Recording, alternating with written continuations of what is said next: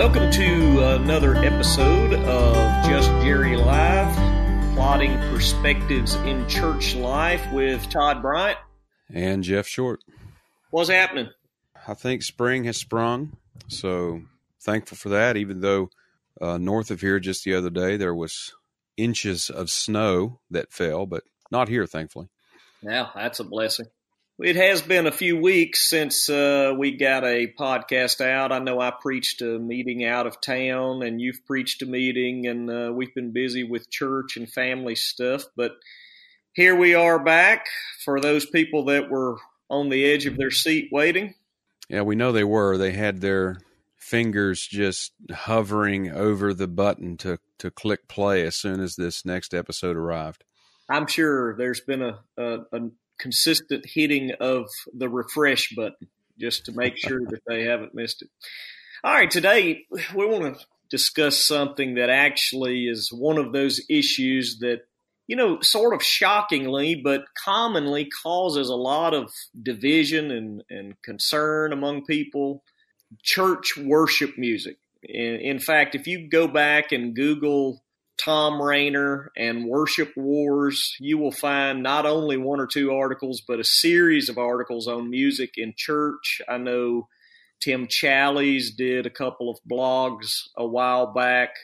What we lost when we lost our hymnals, uh, I've seen that article shared quite a number of times. He also did one from another perspective what we gained when we lost our hymnals. I, th- I think he did that because this is not an easy subject to deal with. Because number one, there's passion on both sides, and number two, there's just really not a ton of scripture on this subject in the New Testament. Is that fair? There's shockingly little given the strength of opinions on the subject. well, we don't we don't necessarily need uh, tons of scripture to have strong opinions on something. I think that's clear these days. But I'm thinking of you know Colossians three sixteen. Let the word of Christ dwell in you richly, teaching and admonishing one another in all wisdom, singing psalms and hymns and spiritual songs with thankfulness in your hearts to God. Very similar statement in Ephesians chapter five. Nothing else is really coming to mind relative to a direct reference to church worship music. What would you say about those? Well, I think those verses speak to just the edifying nature of our singing. I think that uh, we should sing congregationally. I, I think we can at least uh, see that. I know that that practice has been varied throughout history, but I do think you know Paul's giving us instruction there to we should sing. We should sing to one another psalms, hymns, spiritual songs. He mentions in both of those passages, if you'll notice, he mentions the heart in both of those passages. Obviously, we can't help but connect that with many of the warnings against Israel because they would worship with their mouths and not with their hearts and paying attention on getting outward forms right and having them just so, but their hearts were far from God. So it's something that our hearts should be engaged in, and it's something that should be the offering of praise to God and also the edification of our brothers and sisters around us. Yeah, and I think that understanding of Israel's mistake relative to worshiping only with their mouth and not with their heart is going to be a part of this podcast today.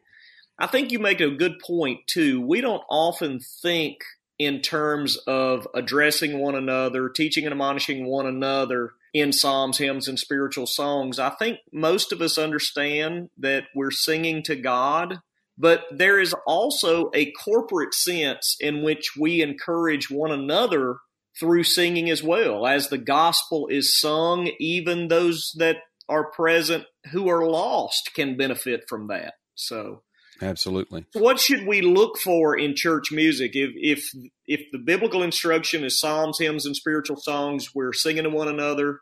We're singing to God in worship, obviously. What should we be looking for in in church music? Well, you know, in the Colossians passage, Paul began that verse by saying that the word of Christ should be dwelling in us. and that we should be teaching and admonishing through psalms, hymns, and spiritual songs and singing with grace in our hearts to the Lord.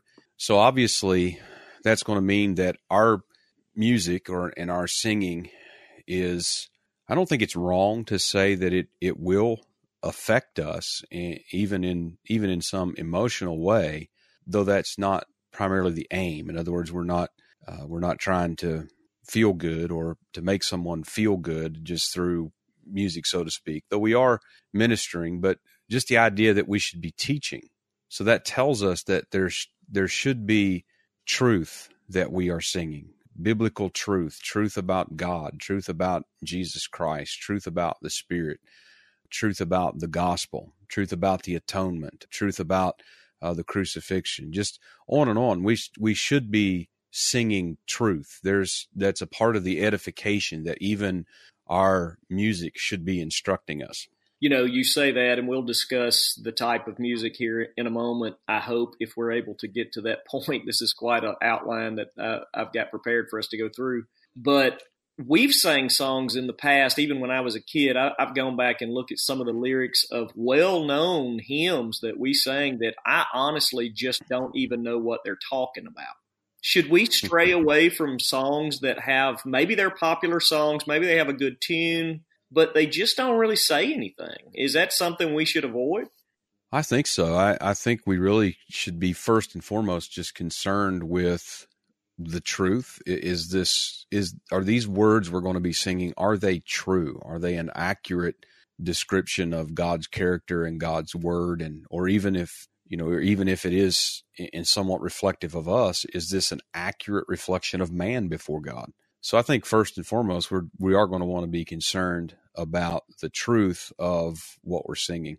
Yeah, I agree. And before we move into style, uh, I want to ask a, a, few other questions before we get into that because that's going to be the most interesting part to some is style of music. But should we consider a guy that's standing before the church leading, you know, the song service? We used to call them when I was coming up in church. You'd call them a song leader. You didn't call them anything else.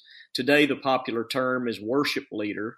Uh, I've heard, you know, the term music minister or even music pastor, you know, at times does it matter what we call them more than it does what they do? Does the title is that important?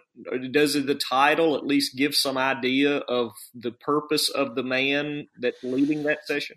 Well, first off, there's no biblical title, you know, given for that. So I wouldn't say that titles are unimportant, but they're also not everything. You know, you get as you look out around the landscape today, you get people tinkering with all kinds of titles. So instead of pastors, you've got, you know, chief visioneer or something for the church and, you know, some of these other crazy things people come up with. But really, I mean, a title should be, should be meaningful, but I don't, I don't know that there's a lot of difference. You know, the idea of ministering through music is probably certainly something we want to think about and leading in worship is also something that I think is valid. So I don't really have a strong preference about that. Yeah, I'm, I'm with you there. That leads into this question, though. The the man that does the leading of worship should should those songs be thought out and well prepared beforehand, or should they just be random? Uh, I, I've been in both types of churches as I was growing up. A lot of times, what you would see is the guy that was a song leader would lead a song and then he'd call on you know three or four different guys to come up and lead a song so there's no real thought put into the process today we do put a lot of thought into the process and i've got opinions on that but what what do you think about should should songs be prepared for a purpose and, and this would lead also into like a meeting if you were having a a revival that was had a theme should those songs be prepared beforehand or should they just be sort of random? Well, I do like the idea that, you know, we put some thought and effort into what we're doing. Eh, you know, there's some sort of an idea that that spontaneity equals spirituality. And I don't really know where that idea has come from. I guess I could probably take a couple of guesses, but I certainly we don't certainly we certainly just don't see that in the Bible you know that it's just spontaneity and off the cuff. I would also say that we're probably not as spontaneous as we think we are. You know, I've, I've been in different types of churches as well, as far as uh, music that was just seemingly at random, just off the cuff. You know, an idea suddenly hits you, and so you turn and sing that that song. Been there, but really, I I think that it's if we're going to take what Paul wrote in Ephesians and Colossians and think about it in terms of ministering, teaching, and admonishing, um, then I think there there is benefit in having songs that are going to go along with perhaps the the theme of the message or you know something like that.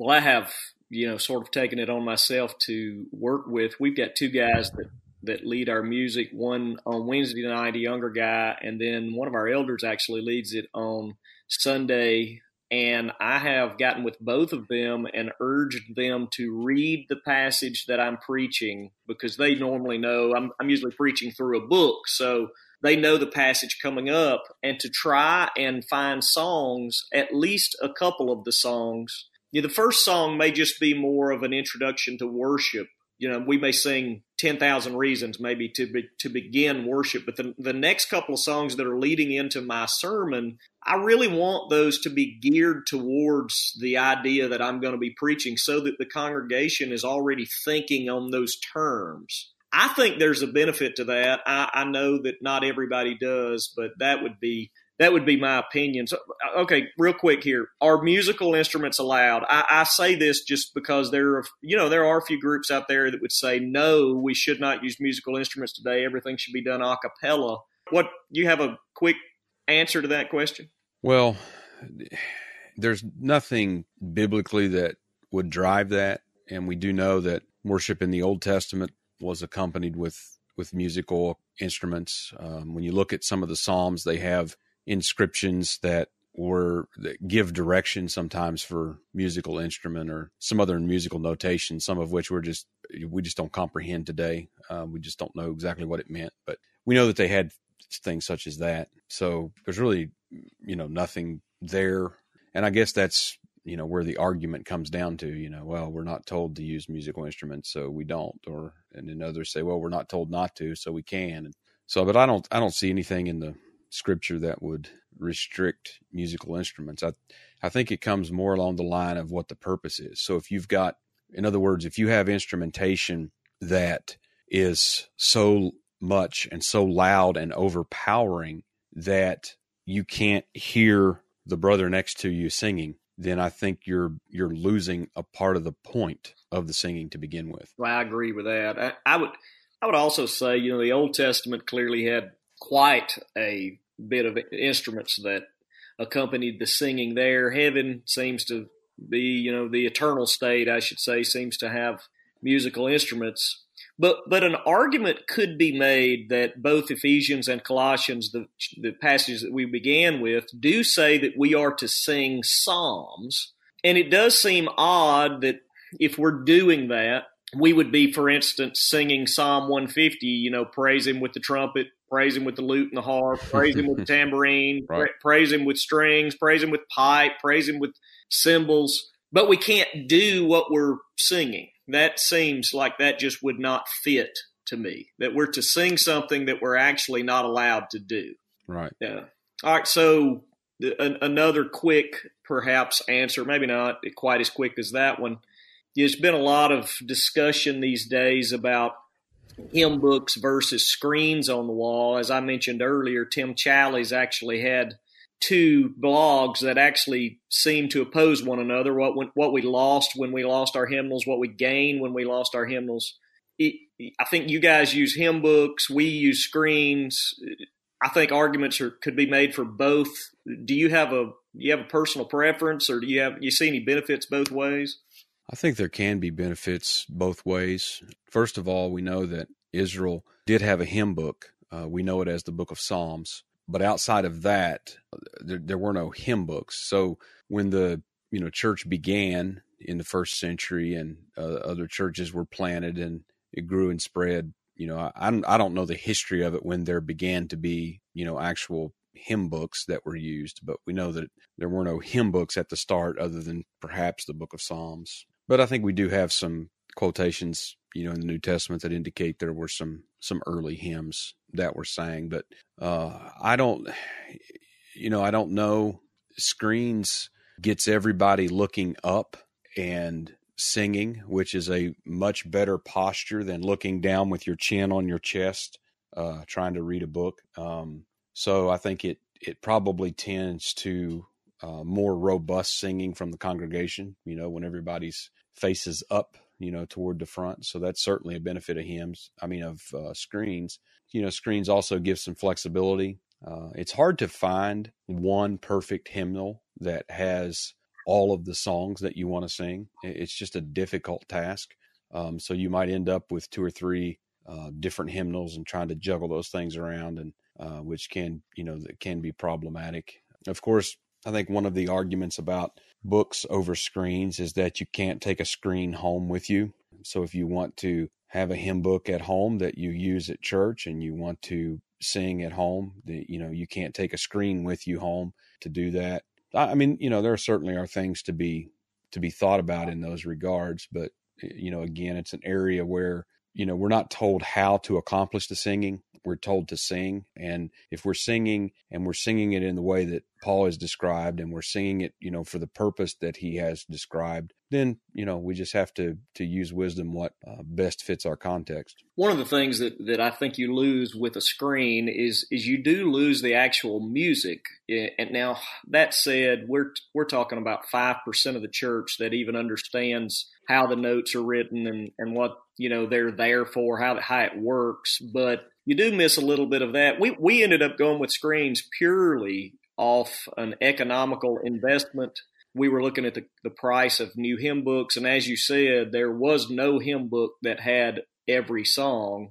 You know, we we love to to sing songs by the Gettys. We'll talk about them in a second, but they're still releasing songs. And so if even right. if we bought a, a hymn book, we didn't know what we were going to do when they came out with their next song. So that's the reason we ended up with screens, but it is a positive benefit to people looking up. I will say that our singing in our church off screens is twice as loud as what it was with people staring down to a hymn book. But I, I agree. I think uh, uh, arguments could be made both ways. And for somebody that wants to read both arguments, again, I'd refer you back to those Tim Challies blogs. So that leads into the the reason everybody's listening to this. What what about the style of music? Uh, hymns versus something a little more contemporary. Even we we would entertain old music versus modern music. Does that matter to you? No, the Bible doesn't say anything about style of music. Now, if you do look at the Psalms, though, you you're going to discern that there are different styles, so to speak. In other words, some of those psalms are going to be written as laments, and those are are mournful songs. Songs we would probably think of more likely to be minor key type of songs and probably a slower pace. There are laments, but there are also songs of songs of praise. I mean, songs of, of jubilation and various styles that you could say in the Psalms. So in terms of in terms of that, I really think our our singing should our music should reflect that. You know, one, now one of the complaints that I often hear about you know contemporary music, and this is actually not nearly as true for the music itself as it is certain congregations, but I, I hear complaints that well the contemporary music is just too repetitious one one of the things that you'll find in the Psalms is that sometimes the Psalms are very repetitious, you know, right. but they're purposely repetitious. I'm not talking about a church that chooses to sing one line of a song over 50 times just because it's saying that that's not what I'm talking about. But the music itself, sometimes something with a bit of repetition is beneficial as long as it's not trying to, you know, cause somebody to have some type of emotional experience. Now, there's obviously games that you can play there, but anyway, were you going to say something else? Well, you know, it's funny you mentioned repetition because sometimes those that would complain about repetition in what might be called contemporary songs uh, a lot of times they have no problem in singing just as I am 47 times, you know, at the end of service. But I guess that gets into a whole nother, uh, a whole nother discussion. The, you know, the style of music when you're talking in terms of older or you know, contemporary or you know, singing songs that have been written more recently. You know, it's funny. Some of the songs in in hymnals uh, that I've seen was music written in the 50s or 60s, and for some reason that qualifies as an old hymn. You know, how great, 1950s. How great thou art. You know. Yeah, that's an old hymn yeah, right. and something written, you know, 20 years ago or even yesterday uh, is just unacceptable, and that just yeah, it makes no sense to me. You know, I will I will say as I said earlier, I'm I'm a big fan of Getty Music. They have really been blessed by God to write some of the most accurately theological hymns that we sing. I mean, the power of the cross is just a rich theological song. Uh, Come behold this wondrous mystery in Christ alone, how deep the Father's love for us. Those are all hymns by definition they sing very similarly to songs like at the cross or amazing grace they just were written recently they're modern right. Hymns now when we talk about contemporary style music probably something like 10,000 reasons or lord i need you those you know uh, here i am to worship those songs would fall under more of a contemporary line but is the key and I don't think anybody should be having a rock concert. You've already mentioned that the music shouldn't overpower the singing of the congregation. I don't believe in light shows or anything like that. But is not the key that we're singing the scripture? We're singing the truth. We're singing accurate theology. Shouldn't that be the, the primary goal of whatever we sing, whether it's in Christ alone or Amazing Grace? I believe it is primary. I, I'll tell you, I think that the scripture says something about singing a new song to the Lord. So I, I, would think if the Lord puts off his coming, people should continue to write scriptural songs about God because you cannot exhaust that subject. Absolutely. And if you look at the Psalms and just sort of take them as a cue, you realize that the Psalms themselves were written over a number of years, you know, and there's different authors that contributed psalms to that collection. Well, from so, from Moses to the post exile period. Yes, yeah. So you're talking, uh, what is that, fifteen hundred years or or something, or am I misspeaking? No, that's about. I think it's about 14, 1500 years. Yeah. So yeah. So so you know, over quite a span of time, which means there were times when they were singing new hymns and times when they were singing old hymns at different points in their history. Not only that, but when you look at the Psalms, they also cover a broad range, not only of theological reflections uh, on the person of God, but even also on our experience as as His people. So, I think if we take that as a cue, then you know certainly we should be doing the same today, um, singing uh, singing things that are uh, that are older, singing things that are newer, uh, singing things that are, are just across an array of you know reflections of God, Scripture, uh, Christ, the gospel, as well as even you know our experience again as His people. Should a church have separate uh, services for people within their congregation that can't get along on music? I don't think so. I think that once again you're losing sight of the purpose you know what Paul said to the Ephesians and the Colossians, what the purpose is that that we are doing, and you know I, I really I really think that separating services into traditional versus contemporary, which I think I don't know, just sort of from my own observation, I think that might be a trend that's kind of dying out. It seemed like in the '90s that that really came to the front, and you know they had their uh, you'd see these signs as you drove down the road, you know, traditional service at nine o'clock and contemporary service at 11 o'clock or something. Um, I don't know how much that goes on anymore. Uh, maybe it still does. And I'm not aware of it, but I, once again, I think you're you're losing sight. You're you're missing the point of what it is that we should be doing. Uh, I don't think that we should be catering to you know any one particular style. I, I still see it every once in a while. We've we've got a few uh, around here that still do that. I think that it also misses the point that a church is supposed to bear with one another. It's often, uh, you know, accused, or the younger generation is often accused of being the problem here because they want to sing in Christ alone. But, you know, I think the older generation needs to admit that their refusal to sing a song like In Christ Alone plays a part here too. You know, right. we need to learn as a congregation, as a as a body, as a living organism, that we need to cooperate together. And if, you know, two sides of this coin can sit down together and blend a service. I'm not I'm not for having one service this way and another service this way. I think you ought to just blend all of that scriptural music together. And we can begin with the premise that we want to sing theologically correct music no matter when it was written. If we can begin there, we can right. find cooperation.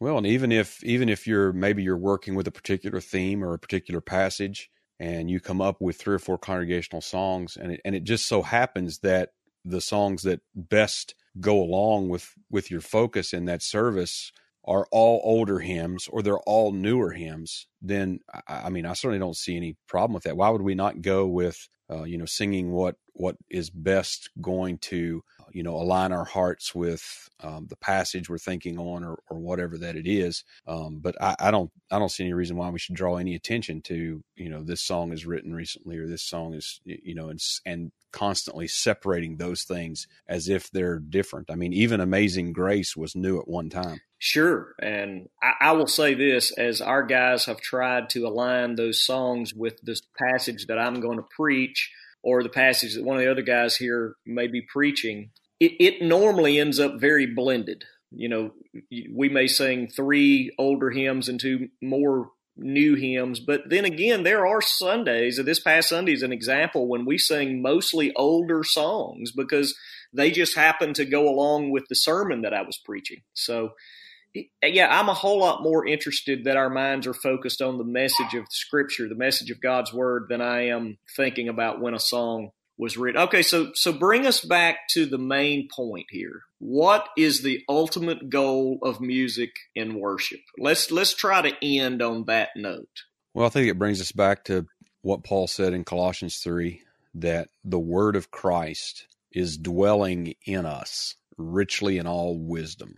And out of that, we are teaching and admonishing one another. We're, you know, speaking to one another in psalms and hymns and spiritual songs. And uh, again, Paul said to the Ephesians, making melody in your heart to the Lord. Colossians, singing with grace in your hearts to the Lord. That it's an it's an engagement not just of our mouths or our melodies, but it is an engagement and, and really a joining of what's coming out of our mouth and what's in our hearts as a true worship. yeah, absolutely. Sing what honors God and encourages the congregation, and do it in a in a God honoring way. And I think you can be pretty confident that your music is biblical at that point. And can we just say that when it comes to this subject, really what drives a lot of our thinking is simply just our preferences we like a particular type of music and style of music. We like particular types of instruments. And the problem is our our preference becomes precept. You know, we think that it has to be this way because that's more godly. And basically we've just formed that opinion because that's what we enjoy most, or maybe that's just what we're most used no, to. No, I think you're right. I, I think preference drives doctrine a lot of times rather than just looking at what the scripture has to say about something. I, I, this is the time for me to throw in that cue for expository preaching. I think it'll fix some of that stuff.